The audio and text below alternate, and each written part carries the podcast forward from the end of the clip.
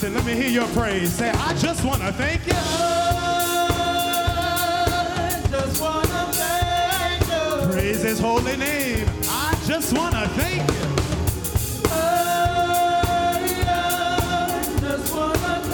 And we gonna see we get Everybody to sing with us. Everybody, I just want to thank you. I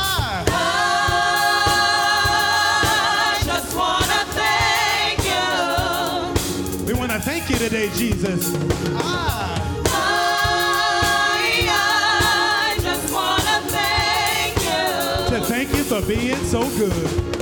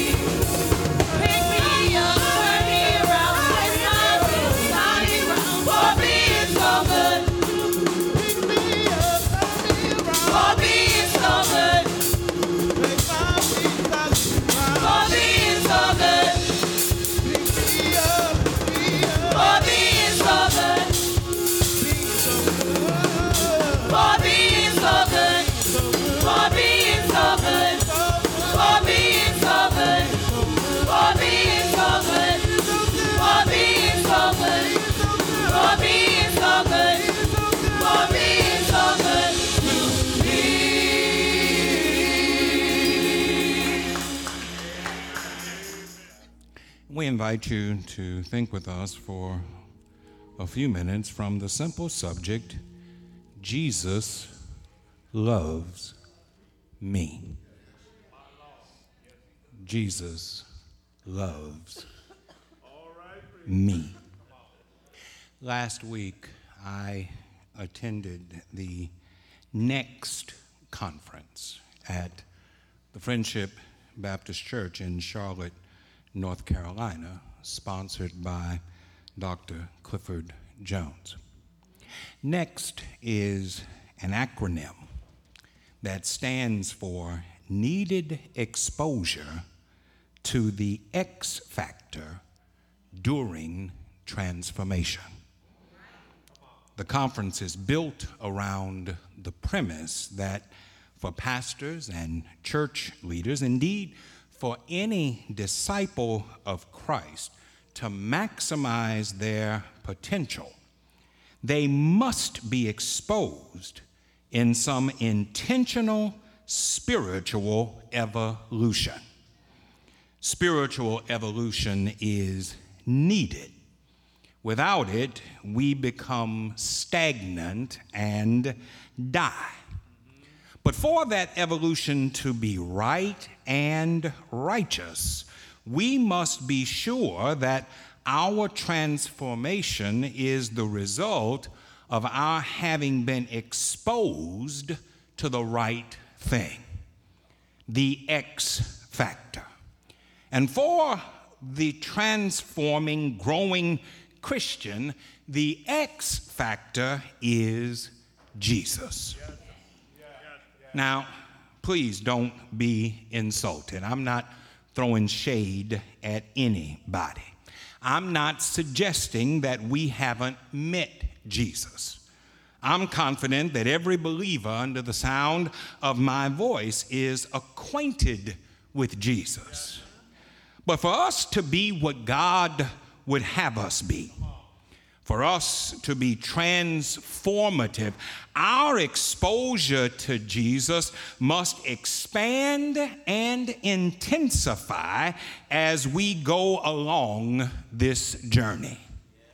When I was a boy, we used to sing this song in Sunday school. More about Jesus I would know, more of his grace to others show, more of his saving fullness see, more of his love who died for me. That's the whole point of discipleship. I want to know more about him with each passing moment. The more time I spend with him, the more time I want to spend with him. For time spent with Jesus is time well spent. And as I spend more time with Jesus, the one overriding thing that I become more and more convinced of is that he loves me. At the conference on Thursday night as Dr. Marvin McMickle stood to preach the word. Before he took his text, he asked the music staff to play Jesus Loves Me. And then he asked the friendship choir to sing softly, Jesus Loves Me. And then he asked the congregation to stand together and sing, Jesus loves me. And as I listened to the musician play, as I listened to the choir sing, as I lifted my voice in song with the congregation, tears began to well up in my eyes as I considered the simple yet powerful truth of that song that I have sung since my childhood. Yes, Jesus loves me. Yes, Jesus loves me. Yes, Jesus loves me. For the Bible tells me so. Listen to what John says in, in 1 John 4 19. First, we were loved, now we love. He loved us first. John encourages us to love one another because love comes from God. We are to love people the way God loves us. Thus, we must know how God loves us so that we can love others correctly. Are you suggesting that there are incorrect ways to love others? Yes, I am. When we love selfishly, loving people only for what they can do for us. That's contrary to the love God has shown us. When, when we love inconsistently, embracing people when it's convenient and ignoring them when it is no longer so, that's contrary to the love God has shown us. When we love without commitment, only willing to go so far and no further then we love in a way that is contrary to the love God has shown us. God's love for us is agape.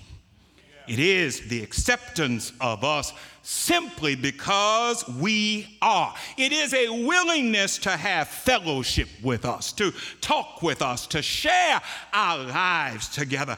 And He loves us without requiring that we change before we establish the relationship. Well, well. That's the nature of God's love toward the world. God loves the world whether or not the world loves Him. God loves the world, whether or not the world embraces him. And the proof of his love rests in the fact that he sent his son at great cost, at great abuse and heartache to die and rise from the dead, making salvation possible for anyone who will believe. And even if we reject the saving work that was done on our behalf. It does not change in any way the fact that God did this of his own volition because he loves us. Much like our present time, the, the first century church was suffering from an identity crisis the church was confronted with, with this question How do we best show the love of God to a world that desperately needs it? And for John, the answer was clear God is love. When we take up permanent residence in, in a life of love, we live in God and God lives in us. This way, love has run of the house. Love becomes at home in us. Love matures us. In these challenging times, the church is being called upon to show the love of God. We develop and maintain ministries and programs to meet the needs of people. We are educational centers with daycare centers and schools and tutorial programs and scholarship programs. We are the supplements to government assistance programs with ministries to the indigent and those in distress. We are integral links in the chain of self improvement programs as we sponsor drug and alcohol recovery ministries, as we provide medical screenings and informational seminars. We seek to play positive roles in the development of our youth youth with our youth ministries and enrichment programs and scouting programs. We are charged with the responsibility of standing up and speaking boldly on behalf of the voiceless and the powerless and insisting that fairness and equal opportunity be extended to all people and not just a few.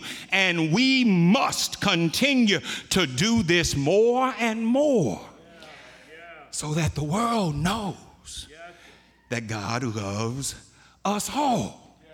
These are not just social justice issues, these are spiritual issues. And John tells us that how God loves us is made evident in how he gave to us. God so loved the world that he gave his one and only Son. And I'm glad about that reality. And I'm glad about what the church is doing to show the love of Jesus. But as I come to know more about Jesus, my mind causes me to shift focus from an objective view to a subjective view. My mind shifts focus from, from an abstract view to a personal view. And when I look at it from a personal view, I'm overwhelmed with joy at the prospect that Jesus loves me. I want you to consider that today. I want you to consider it in three parts. First, consider that Jesus loves me. The divine Logos, the one who created all that there is, loves me. John says, In the beginning was the Word. And the Word was with God, and the Word was God. All things were made by Him, and without Him was not anything made that was made. And that one, Jesus, loves me. Paul wrote in Ephesians chapter 3 that his love is unfathomable.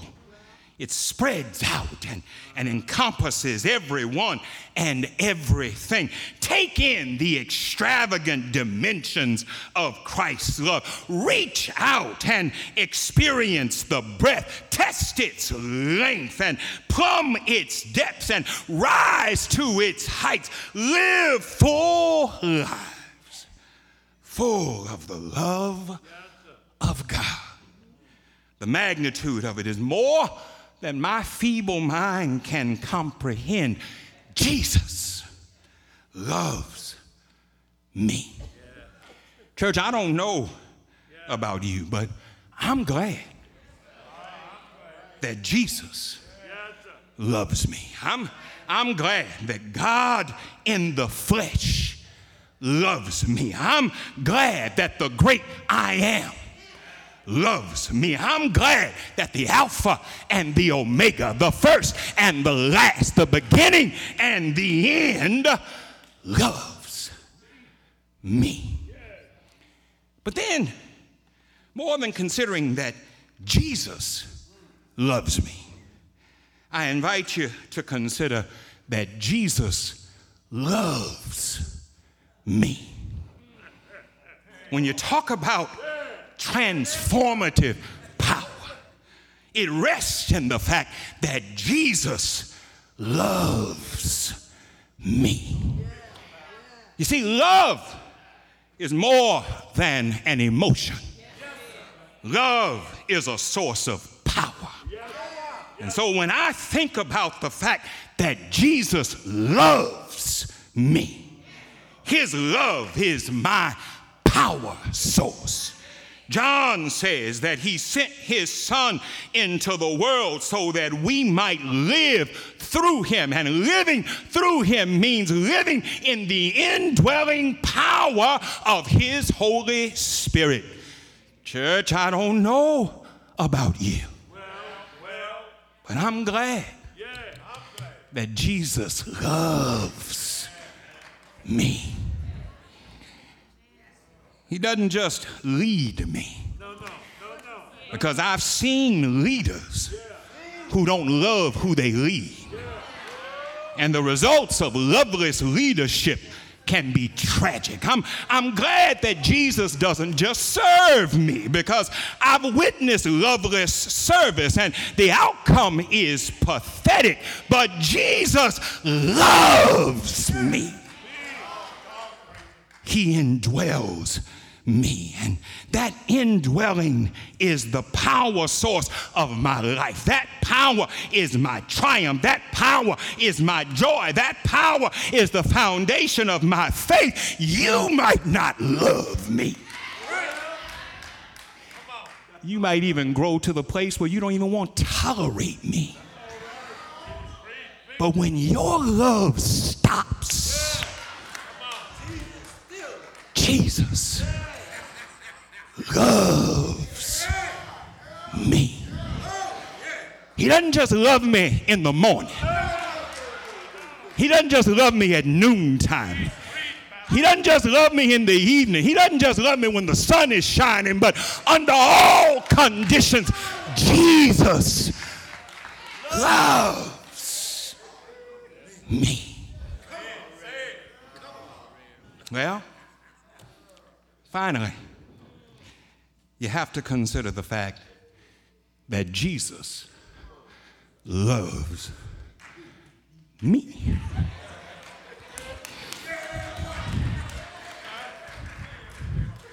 And you see, when, when I take that into account, and I know all that I know about me,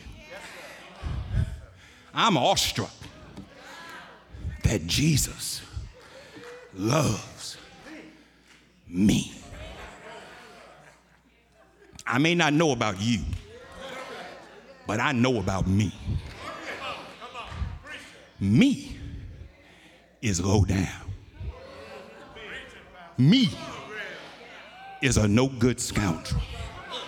Me is a liar and a cheat.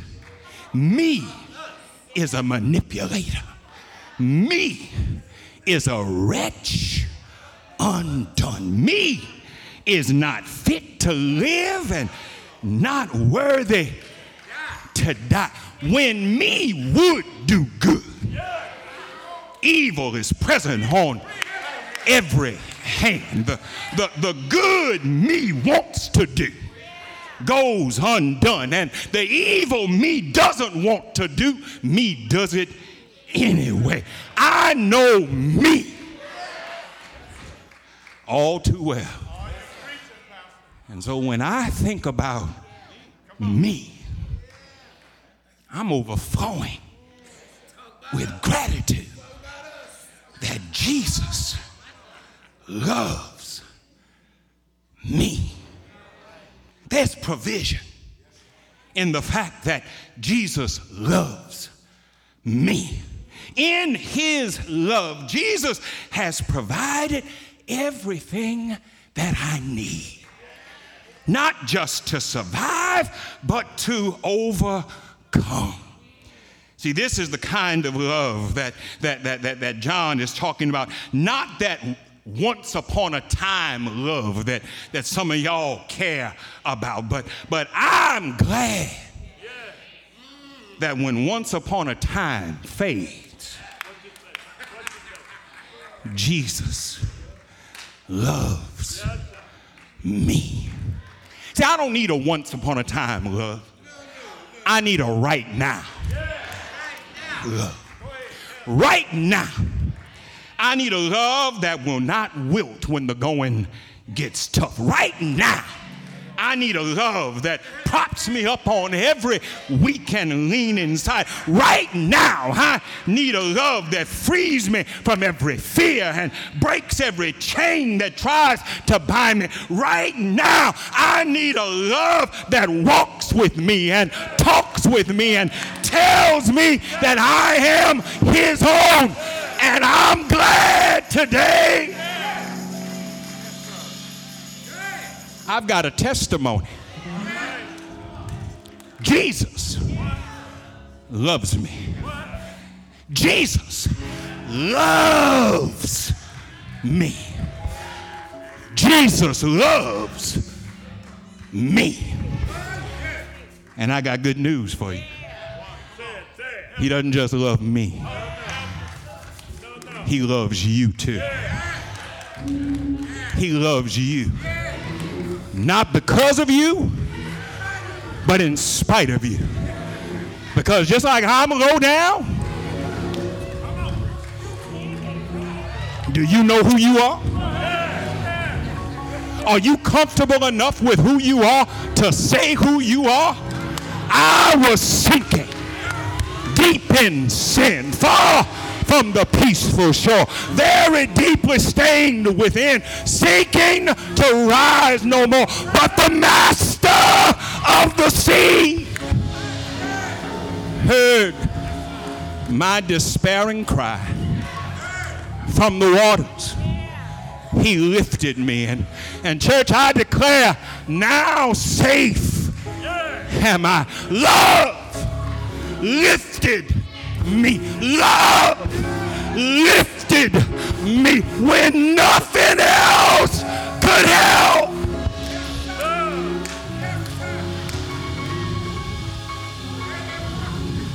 Choir's gonna sing a hymn. Deacons are coming across. It's me. It's me. Oh.